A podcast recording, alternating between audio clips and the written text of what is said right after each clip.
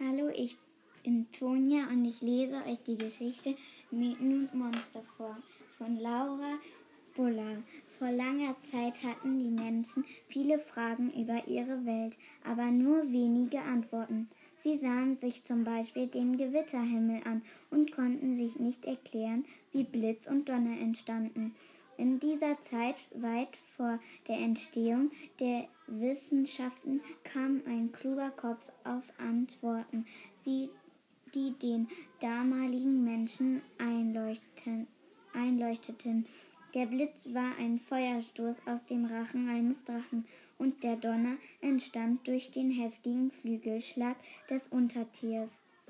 Ein Erdbeben konnte nur durch ein Riesenwesen verursacht werden und eine Flutwelle entstand zweifellos, indem eine wütende Seeschlange mit dem Schwanz schlug. Die Geschichte, die sich Menschen damals erzählten, nennen wir heute Mythen. Weil jeder gern spannende Geschichten mag, wurden diese Mythen immer weitererzählt und auch in der Kunst, im Tanz, in den Geschichten und Liedern aufgegriffen. Die Mythen waren eng mit den Religionen der Völker verknüpft.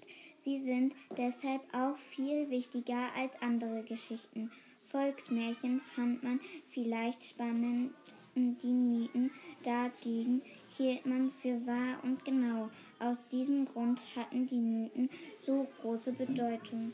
Jede Kultur entwickelte ihre eigenen Mythen.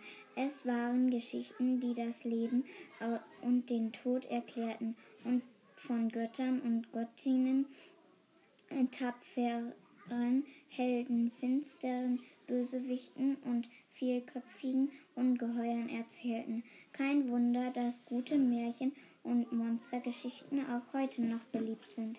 Im Altertum gab es kaum noch Kontakte zwischen den verschiedenen Kulturen und den Flugreisenden konnten damals nur Vögel unternehmen.